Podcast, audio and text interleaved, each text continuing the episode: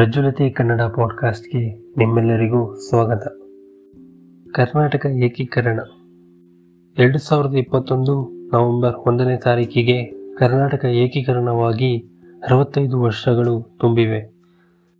ಕರ್ನಾಟಕ ಏಕೀಕರಣದ ಇತಿಹಾಸ ಬಲ್ಲವರಿಗೆ ಏಕೀಕರಣಕ್ಕೆ ನಡೆದ ಹೋರಾಟವು ಕಹಿ ಸಿಹಿ ಘಟನೆಗಳ ಸ್ಮೃತಿ.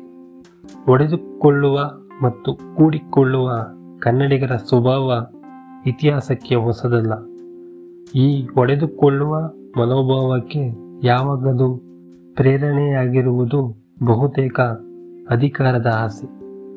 ಒಂದಾಗಲು ಕಾರಣವಾಗಿರುವುದು ಭಾಷೆ ಮತ್ತು ಸಂಸ್ಕೃತಿಯ ಬಗೆಗಿನ ಪ್ರೀತಿ ಮತ್ತು ಗೌರವ.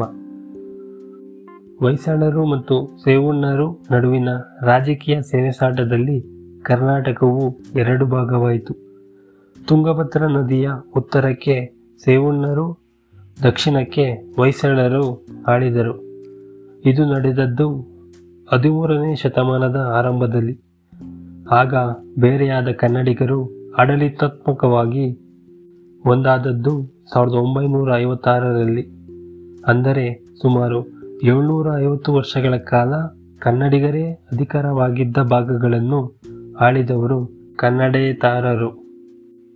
ಆಳುವ ವರ್ಗವು ಬಯಸುವ ಭಾಷೆಯನ್ನು ಆಡಳಿತದಲ್ಲಿ ಬಳಸುವುದು ವಾಡಿಕೆ.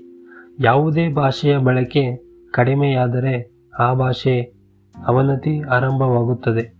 ಭಾಷೆಯ ಅವನತಿಯೊಡನೆ ಆ ಭಾಷಿಕರ ಸಂಸ್ಕೃತಿಯೂ ಅನ್ಯಕ್ರಾಂತವಾಗುತ್ತದೆ ಮತ್ತು ಕ್ರಮೇಣ ತನ್ನ ಸ್ವರೂಪದಲ್ಲಿ ಗುರುತಿಸಲಾಗದಷ್ಟು ಬದಲಾವಣೆಗಳನ್ನು ಪಡೆಯುತ್ತದೆ. ಕರ್ನಾಟಕದ ಗಡಿರೇಖೆಯು ಎಂದು ಸ್ಥಿರವಾಗಿರಲಿಲ್ಲ. ಕದಂಬ, ಗಂಗಾ, ಬಾದಾಮಿ ಚಾಳುಕ್ಯ ವಂಶಗಳ ಆಳ್ವಿಕೆಯ ಸಂದರ್ಭದಲ್ಲಿ ಗೋದಾವರಿ ನದಿಯನ್ನು ಉತ್ತರ ಗಡಿಯಾಗಿಯೂ, ಕಾವೇರಿ ನದಿಯು ಸಮುದ್ರವನ್ನು ಸೇರುವ ಭಾಗದವರೆಗಿನ ಭಾಗವನ್ನು ದಕ್ಷಿಣ ಗಡಿಯಾಗಿಯೂ ಹೊಂದಿದ್ದ ಕರ್ನಾಟಕವು ಬಾದಾಮಿ ಚಾಳುಕ್ಯ ವಂಶದ ಇಮ್ಮುಡಿ ಪುಲಕೇಶಿಯ ಕಾಲದಲ್ಲಿ ನರ್ಮದೆವರೆಗಿನ ತನ್ನ ಆಡಳಿತವನ್ನು ವಿಸ್ತರಿಸಿಕೊಳ್ಳುವ ಅವಕಾಶಗಳಿದ್ದರೂ ಹಾಗೆ ಮಾಡಲಿಲ್ಲ.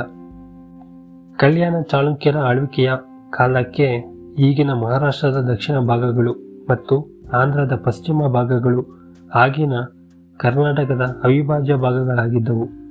ಈಗಾಗಲೇ ತಿಳಿಸಿರುವಂತೆ ಹೊಯ್ಸಳರು ಮತ್ತು ಸೇವಣ್ಣರ ಕಾಲದಲ್ಲಿ ಒಡೆದುಕೊಂಡ ಕರ್ನಾಟಕವು ಒಂದಾಗಲು ಹಲವು ಶತಮಾನಗಳು ಬೇಕಾಯಿತು. ಹೋರಾಟವು ಅನಿವಾರ್ಯವಾಯಿತು. ಇದು ವಿಪರ್ಯಾಸ ಎನಿಸಿದರೂ ಮರೆಮಾಚಲಾಗದ ಸತ್ಯ. ಹೊಯ್ಸಳರು ಮತ್ತು ಸೇವಣ್ಣರ ನಂತರ ಆಳಿದ್ದು ವಿಜಯನಗರ ಅರಸರು. ಅವರ ಕಾಲದಲ್ಲೂ ಕರ್ನಾಟಕವು ತನ್ನ ಹಿಂದಿನ ಸ್ವರೂಪವನ್ನು ಪಡೆಯಲಿಲ್ಲ. ದಕ್ಷಿಣ ಭಾರತದ ಬಹುತೇಕ ಭಾಗಗಳನ್ನು ವಿಜಯನಗರ ಅರಸರು ಆಳಿದರು. ಆದರೆ ಆ ಮೊದಲು ಕರ್ನಾಟಕದ ಭಾಗವಾಗಿದ್ದ ಮತ್ತು ಈಗ ಕರ್ನಾಟಕಕ್ಕೆ ಸೇರಿರುವ ರಾಯಚೂರು, ಗುಲ್ಬರ್ಗ ಮತ್ತು ಬೀದರ್ ಜಿಲ್ಲೆಗಳು ವಿಜಯನಗರದ ವ್ಯಾಪ್ತಿಗೆ ಸೇರಿರಲಿಲ್ಲ. ಅವೆಲ್ಲವೂ ಅದಿಲ್ ವಶದಲ್ಲಿದ್ದವು.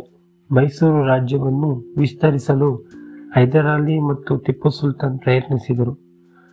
ಟಿಪ್ಪುವು ತುಂಗಭದ್ರಾ ನದಿಯ ಆಚೆಯ ಕೆಲವು ಪ್ರದೇಶಗಳನ್ನು ಗೆದ್ದನಾದರೂ ಸಾವಿರದ ಏಳ್ನೂರ ತೊಂಬತ್ತೊಂದರಲ್ಲಿ ಪೇಶ್ವೆಗಳೊಡನೆ ಆದ ಒಪ್ಪಂದದ ಪ್ರಕಾರ ವರದ ನದಿಯ ಉತ್ತರ ಭಾಗವನ್ನು ಪೇಶ್ವೆಗಳಿಗೂ ಕೊಡಗು ಮತ್ತು ಮಲ್ಬಾರ್ ಪ್ರಾಂತ್ಯಗಳನ್ನು ಬ್ರಿಟಿಷರಿಗೂ ನೀಡಬೇಕಾಯಿತು. ಸಾವಿರದ ಏಳ್ನೂರ ಎಂಬತ್ತೇಳರಲ್ಲಿ ತುಂಗಭದ್ರೆಯು ತನ್ನ ರಾಜ್ಯದ ಉತ್ತರ ಗಡಿ ಎಂದು ಒಪ್ಪಿಕೊಂಡಿದ್ದ ತಿಪ್ಪುವು ಸಾವಿರದ ಏಳ್ನೂರ ತೊಂಬತ್ತೊಂಬತ್ತರಲ್ಲಿ ಮರಣ ಹೊಂದಿದ.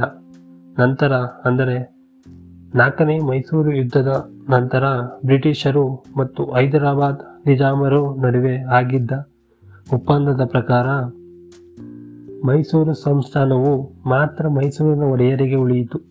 ಬೆಳಗಾವಿ, ಬಿಜಾಪುರ್, ಧಾರವಾಡ ಮತ್ತು ಉತ್ತರ ಕನ್ನಡ ಜಿಲ್ಲೆಗಳು ಬ್ರಿಟಿಷರ ಮುಂಬೈ ಅಧಿಪತ್ಯಕ್ಕೂ ದಕ್ಷಿಣ ಕನ್ನಡ ಮತ್ತು ಬಳ್ಳಾರಿ ಜಿಲ್ಲೆಗಳು ಬ್ರಿಟಿಷರ ಮದರಾಸಿನ ಅಧಿಪತ್ಯಕ್ಕೂ ಬೀದರ್, ಗುಲ್ಬರ್ಗ ಮತ್ತು ರಾಯಚೂರು ಜಿಲ್ಲೆಗಳು ಹೈದರಾಬಾದ್, ನಿಜಾಮನ ಆಳ್ವಿಕೆಗೂ ಸೇರಿದವು. ಕೊಡಗು ಜಿಲ್ಲೆಯು ಬ್ರಿಟಿಷರ ಒಂದು ಅಧೀನ ರಾಜ್ಯವಾಗಿ ಉಳಿಯಿತು. ಕೆಲವು ಪ್ರದೇಶಗಳು ಸ್ಥಳೀಯ ಮರಾಠಿ ಸಂಸ್ಥಾನಿಕರ ವಶದಲ್ಲಿ ಉಳಿದವು. ನೀವೀಗ ಕೇಳುತ್ತಿರುವುದು ಪ್ರಜ್ವಲತೆ ಕನ್ನಡ ಪಾಡ್ಕಾಸ್ಟ್ ಮುಂದಿನ ಎಪಿಸೋಡ್ಗಾಗಿ ನಿರೀಕ್ಷಿಸಿ.